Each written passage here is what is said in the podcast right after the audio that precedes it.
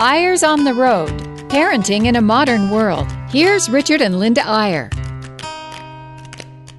And here we are.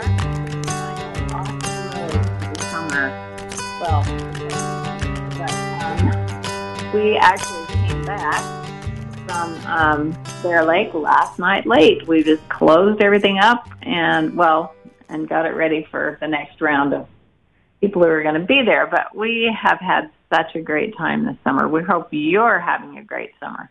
We certainly do, and it's it's great to be have it. You know what we love about doing this radio show once a week is it gives us a chance to sort of debrief each other about the parenting and family issues that we've just been facing during the past week. And one of the things that has been going on at this family reunion, as you might well guess, when you have 43 people all together in a big family reunion for eight, many days, eight different families for many days, is you get a lot of wild commotion. You get a lot of uh, you, you get a lot of emotion. You get a lot of um, the opposite of calmness. So we we got thinking the other day about the the topic: How do you help your children to be calm? How do you inject a sense of calmness and peace within a family? And, and it's it's particularly hard when eight families are together. But I'll bet most of you parents listening, if you have one child, if you have two, if you have three, if you have four, and they're all living in your home, you probably would say, ah, I would like to have a little magic wand that would calm people down, that would calm the environment, that would steady the waters, that would inject a feeling of peace because a lot of times you got little things like sibling rivalries and crazy schedules and being on time and trying to get out the door and and people being bothered by this or that or the other and and calmness is not an easy thing to find on a regular basis within a normal sort of growing family.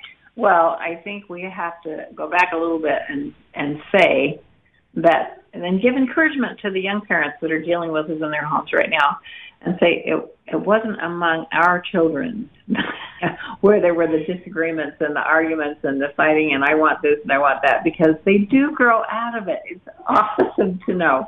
But um, it is such a difficult thing. And now we're dealing with grandchildren who um, we have a mother who actually is here with us today. We may convince her to come in and say a word or two in the second half. But um, she has four kids who are so strong-willed so strong-willed, and the minute they get in the car, it's just, I want this, I want that. You have you have more room than me. You have, and you, you've all done that, and we have done that. Mega. Oh my gosh, I remember those days so clearly. And the typical thing that happens with so many parents, and it's true of this daughter of ours because she's a she's a passionate, emotional person, and it's very easy for her to get drawn into power struggles. If two kids are fighting with each other, or one kid is is being disobedient and disrespectful to her, her tendency, and it's a normal human tendency, stronger in some people than others, is to get in a power struggle and raise her voice and try to win that war and convince the kid that she's the mom and by golly they better listen to her and and it escalates and uh, calmness is the is the uh, victim. well, I have to say that um, just as a personal uh, addition to this that really a lot of calmness has to come from the parent before the kids can um, really feel that calmness. And I don't know, most some of you may know that I wrote a book when the kids were all home called "I Didn't Plan to Be a Witch," because you know really they can push your buttons and just keep going. And when you've got more than one, even one can drive you crazy. But when you've got more than one and they're coming at you, it is so hard to be calm and to keep your cool. And so, I mean, I I really had some uh, really witchy moments when our kids were young, and I, and I do have to say though that this um, summer, I asked some of the kids if they remembered how bad I was, and bless their hearts, I don't know. I think they were mostly being nice, but bless their hearts, they said, "I don't remember you being a witch. I remember getting spanked once." And that's about it. I mean, really, they were so kind, but Well, I think what what you're saying, honey, and it's so we all know this as parents. We we know instinctively that calmness is contagious, and occasionally you'll you'll run into a a parent, and, and whenever this happened to me, I found myself admiring, not even more than admiring, almost envying a parent who somehow, in the face of chaos and sibling rivalry and argument and disrespect and all the other things that happen, could actually be calm, could sort of be the eye of the hurricane, you know, with everything swirling around them. The parents still calm, and pretty soon the kids calm down because calmness is contagious. But you ask yourself, how in the world do you do that? How can you how can you maintain your own calm when um, kids are just pushing your buttons like crazy? Well, as you know, I used to do that very thing. When I woke up in the morning and I had a house full of kids, early six or six thirty, before any yelling was starting, I um, woke up and I, I went in the bathroom. And even in that amount of time, the kids could know where I was. They came in pounding on the bathroom. I locked the door. I look in the mirror, and I would say, "Linda, you're walking into a hurricane today. There is no doubt about it. What you have to do is be the center of the storm. No matter what happens, no matter what is swirling around you, you are going to remain the calm center of the storm and it will be contagious and the kids will feel it. Well, I think that worked about 40% of the time, but that was better than, better none, than nothing. none of the time because they could still push me over the edge. But it is a conscious effort. You have to consciously think about it. So, so part of uh, you know, if we try to pause every minute and say, what's the bottom line here? Part of what we're suggesting is this sort of pre-planning, this sort of pre-calming, this getting yourself together in the morning before you face the kids and, and sort of committing yourself to be calm no matter what happens. Or in the case of, of parents who work, maybe it's pulling into the garage and, and before you go in, just thinking for a minute how you're going to react. Are you going to go in and get involved in a power struggle or get involved in an argument or get involved in a discipline thing or are you going to walk in and sort of be pre-programmed to be calm and, and to do it. Now, just so you won't think it's only Linda that struggled with this, I, I mean, I remember all kinds of things that I was initiating to try to get greater calm in our house. Some of them were really extreme we would sit at the dinner table and I would I would hold my hands out in front of me in the cupped yoga position and and say um um the universal mantra and I'd, I'd try to get the kids to say it with me so that we'd get everyone calm before we had the blessing and before we started dinner. And some of the kids went for that. They thought it was pretty fun to to just sit there and close their eyes and in the yoga position and say Om.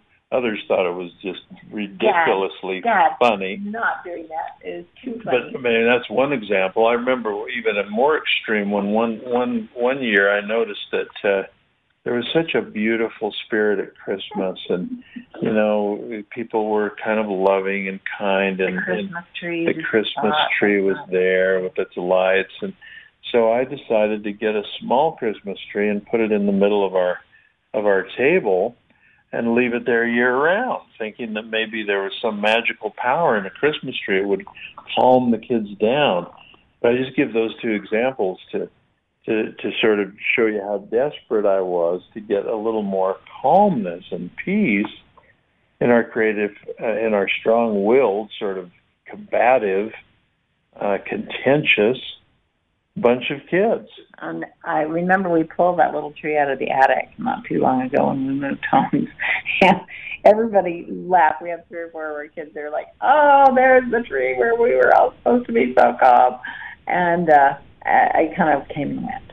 But we had the repenting bench where if there were two that were feisty, they had to go sit there till they calmed down. I mean, we we tried everything to get more calmness. What do you think really worked for us, honey? Did anything work? Well, I think you can't completely get rid of that when you have a lot of strong-willed kids. Um, but I think that they did get a little more reasonable, and I do think they responded to us as parents when we were calm. Um, when we got out of control, they got out of control, and so it was really a challenge though to do that because you know, we could see it from our viewpoint and they could see it from theirs. But I, I do remember also um, saying to them often, I am so sorry that I said what I did or that I got angry because um, of what you did. But let me tell you what had happened in my day just before that happened. And then I go through and itemize all the things that had happened. And then I'd say, I'm sorry, but that just was the last straw and it just was too much. But I shouldn't have done that. I'm really sorry. And then the, the you know, the outcome of that was something I didn't expect. And that is that the kids would leave little notes on my pillow at night saying, Mom, I'm so sorry. I lost my temper and I was really bad.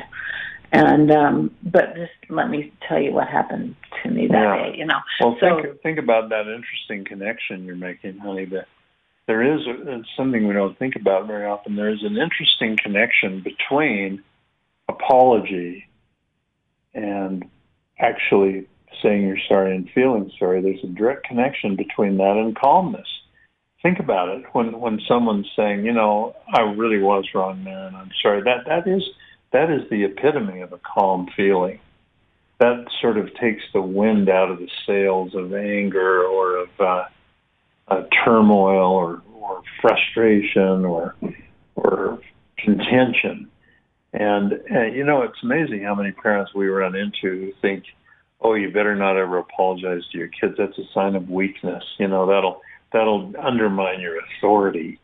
It's sort of a Donald Trump attitude. Who I shouldn't say. I shouldn't bring politics. No, you shouldn't. Yeah. but the idea that uh, parents shouldn't apologize to their kids is nonsense. I mean, we we should we all make mistakes as parents, and what better example to a child than when you have lost your temper or you blamed someone for something you didn't do or you you misjudged something. Uh, what what better thing to do than to say I'm really sorry for that? And what an example!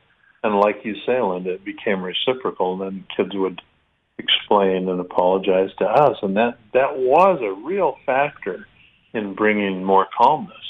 Yeah, you know, I think in the next uh, segment we'll talk a little bit more about the repelling bench because when kids were fighting, uh, that was just so exhausting to me. Trying to figure out, you know, who was right, who was wrong, what should we do, what shouldn't we do. It was so hard to figure out, and it was just not a calming thing. Before we take a break, let me give you a couple more of the extreme sort of silly examples. I used to play classical music. I thought that would bring calmness. One thing after another we tried to reach the elusive goal of calmness in your family. And we'll be right back to talk about that elusive goal right after these messages. And here we are back on Eyres on the Road, and we've got a special guest. who has been on the road a lot the last little while. She lives in Boston and she her husband travels all the time. And she put her four kids in a car and came all the way across the country to Utah. And she is getting ready today to head back for the whole long journey with those four kids. You're going to need a lot of calmness. This is Saydi Eyres Shumway, our fourth child, our third daughter. Welcome to Eyres on the Road, sweet Saydi. You forgot to add your favorite child? Yes, my favorite, of course. Um, what we've been taught, you weren't here, Saydi, but we're talking about just how hard it is to keep a feeling of calm and how most of us would give anything for a little magic wand we could wave over our kids and just calm them down. Knockout drops. Maybe we medicate them. I don't know. I mean, do you think it's a pretty universal problem to just try to keep a calm in, in the family? I have no idea why you asked me to join this because I'm your least calm child. I actually said that in the opening that you're our most passionate child. Oh my goodness, this is a hard thing to talk about because there was not a lot of calm on our trip across the country, especially when you're in sort of a small car for four kids and they're all on top of you and everyone's fighting. It was really hard to stay calm. I have some children who have taken after me and have learned from only the finest on how to stage a really elaborate freak out.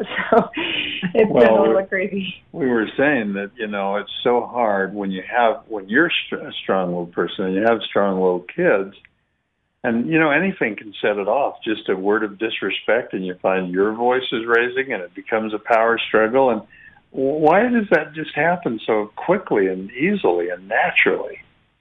I have no idea.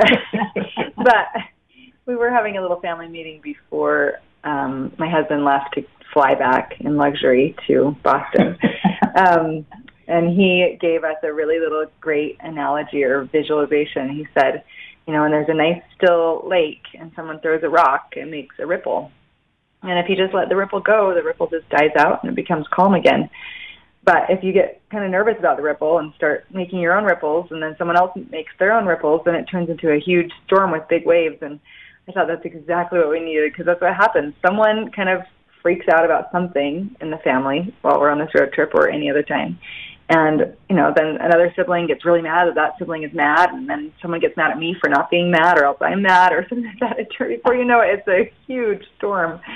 And so our motto, and I have to report back to you in a few weeks about how it went, but our motto is going to be, our motto on the way out here was that nothing's a big deal and just to kind of let it all go. But that didn't really work. We were still pretty frantic on the way out here. But on our motto on the way back is just ride the ripples. Just let the ripples calm, like just ride it out and then it's going to be calm again. And so we're all determined to try our best to just not create another wave and make it into a storm. That's an absolute ride the ripple. What a great I love it. That is a great. Oh, we got to talk to you after you get back and see. You know, the the burden's going to be on you. well, it might be it might be good to change it to ride the wave because I'm not even sure that most of the initial, you know, rocks thrown in are ripples. They're like kind of waves to begin. They're, they're, they're, they're not little pebbles. They're pretty big rocks to start out with. So maybe we should need to ride the wave. Even if it's a wave, don't create more waves and make a storm. So yeah. I'm not sure how that's going to go. But the other thing that my my husband is great at this, so he coaches me, and I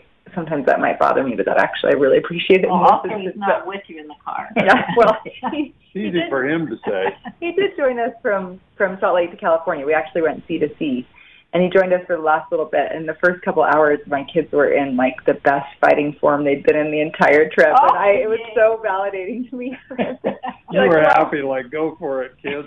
Did you stage that? I wasn't intervening at all. I was so happy for him to hear, have a little taste of it. But um, but the other thing he's said to me at other times is um, how important it is to be a durable object. This is another analogy or sort of visualization that I really like. Like you just when your kid, what kids need is just an object that's durable, that they can bounce all their frustrations and moods and try out all the behaviors on. And what we need to do is just kind of let it bounce off of us. And that is something I have not mastered yet, but he's good at it, and I know friends who are good at it, and I'm I'm striving to be good at it. And when I can do it, it makes a big difference. If I just kind of remain unemotional and sort of durable and strong and let my kids sort of play out their tantrums, then everything kind of de-escalates really fast the minute I get sucked into it emotionally or yeah.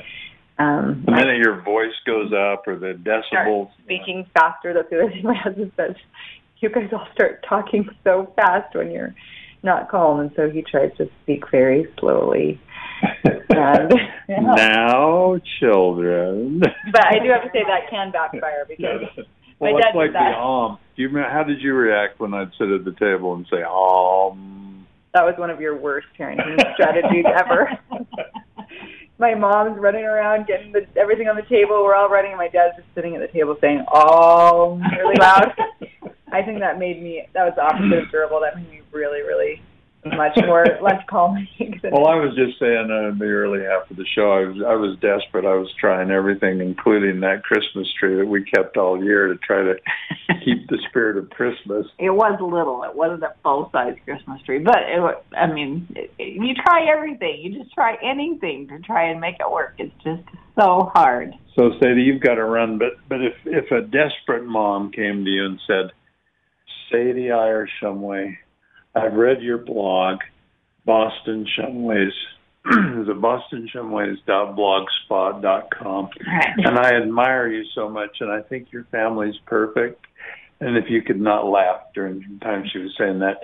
And then she said, could you give me one key, one silver bullet, one magic thing to get more calmness in my family? What would you say? I would just laugh.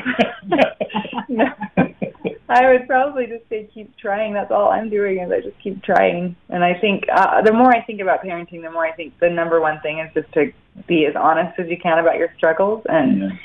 just keep trying and be honest with your kids. Apologize when you get it wrong, and just keep being the kind of person you keep trying to be the kind of person you want them to end up being. And they'll see that it's hard for you, and that's I think one of the most valuable things that you can give them. It kind of it reminds me of the thing, you know, the classic thing when you say, I'm going to be a better parent. So right now I'm going to get busy changing my kids. Mm-hmm. When it's really us we have to change. It's our own sense of calm and priority. Yeah, but before you leave, I just have to say good luck and I love you for doing this. Oh my gosh, you'll have some adventures to tell by the time. How many hours do you think it was in the car? Oh, like 55. 55 hours. And now you're going back through Yellowstone and the Black Hills, the northern route to Boston just anytime you get overwhelmed, call me on the phone and I will I will say to your children, um that will not work. but I will think of that. All right. I'll ride the ripple, ride the wave. All right. Thanks so much. Go get ready. All right. All right. Thanks. See ya. Say um Boston Shumways dot blogspot dot com and you can tell by Saydi's uh, articulate uh, responses that she's an amazing writer, and she, like several of our other kids, put us to shame in their parenting. Honey, we we were nowhere near as good a parents as our kids are to our grandkids. I love it because that's the only way you know if you succeeded is if your kids turn out better than you did. Well, maybe it's just that it was so bad at our house that they just had to really come up with some new solutions to make things work. And but it is such a joy to see your kids become parents. And uh, right now, if you're sitting there with a ten-year-old or a six-year-old or a two-year-old, you're going to think, no, this is never going to be a responsible parent. But you know what? It happens. It's absolutely magic. It's wonderful. And we know we have a lot of grandparents who listen to this show, and there's there's a message here for you on this topic of calmness as well. Um, what you what I think, I'm just give my opinion, and you may want to counter this a little, honey, but I I don't think that it's I don't think it serves kids best to have a grandparent who, although I'm guilty of this at times, comes in and kind of riles kids up and gets them even more excited and more. Uh, I mean, I'm sure they should be excited when they meet you, but but I here's what I do sometimes that I think doesn't help. I, I come in and I I bring a gift or I want to take the kids to a movie or I bring them candy. That's probably the worst one. Get them on a sugar high. That'll help their calmness, you know. And I think I think one thing grandparents ought to be aware of is that you you have an ability to engender and sort of introduce your grandkids to a kind of calmness that's really special. If you come in and you have kind of an aura of peace and calm, and maybe you tell a story, or maybe you you encourage them, or maybe you compliment them in some way, or you do something that makes them feel good about themselves. And there's another interesting connection. Don't you think that that anxiety and feistiness and contention are often born of feelings of inadequacy or feelings of frustration or feelings of failure of some kind, which kids have all the time. I mean, kids are not secure individuals who are completely comfortable in their own skin. That's what we hope they'll mature into. But sometimes, as a grandparent or as a parent, but particularly as a grandparent, if you make your grandkids feel good about themselves, if you are kind of their cheerleader, their champion, the one who sees them in a way where they can do no wrong, and if you're specific about it, if you can, if you can say, you know, Charlie, it's amazing uh, how much you know about baseball. How do you you learn it all? I mean, just anything that's genuine uh, you know, you you look so good, Charlie. You do you do your own hair whatever. I mean, whatever it is. It's silly examples, but anytime you make a child feel good about himself, which grandparents have a special ability to do, you just watch the calmness that comes into a kid who feels secure because of some compliment or accolade you've just given him. Yeah, I do think that grandparents can make an enormous difference in their kids' lives. Um, I was just on an airplane coming home from London with the greatest young man who was born and raised in Cairo by a, um, in a Muslim family, and their grandfather. There were three boys, and their grandfather came to stay with them six months of the year. And he said, that man taught me more than my parents did. I adored him so much, but one of his main things was I just felt safe around him. I just felt a calmness that I didn't feel around my parents because they were it wasn't their fault. I mean, they were great people, but they were involved in a huge flurry of the world trying to make a living and trying to make things work. And it really made a huge difference in my life. So grandparents can be huge influence for calmness. So let's just review in about the minute we've got left today. Um, calmness is something all parents wish for. I mean, we really do. And, and, and of course, there are some families that are more inherently low key than others, but you probably don't think you're one of them because when you're right in a family, there's a lot of commotion and swirl going on. So we all wish for more calmness but very few of us have figured out a way to work effectively for it. And I think the best tips we've ever found, number one, prepare yourself mentally before the day starts. Prepare yourself mentally before the kids come home from school. Prepare yourself mentally before you come in from the car after work and make up your mind you're going to be calm. And then number two, remember to ride the ripple in the wave. Don't react act rather than react. So we wish you the very best and calmness this week, you're in the middle of a reunion or if you're just at home with two or three kids. We love you and we appreciate your checking in, and we'll see you again next week on Eyres on the Road. Bye bye.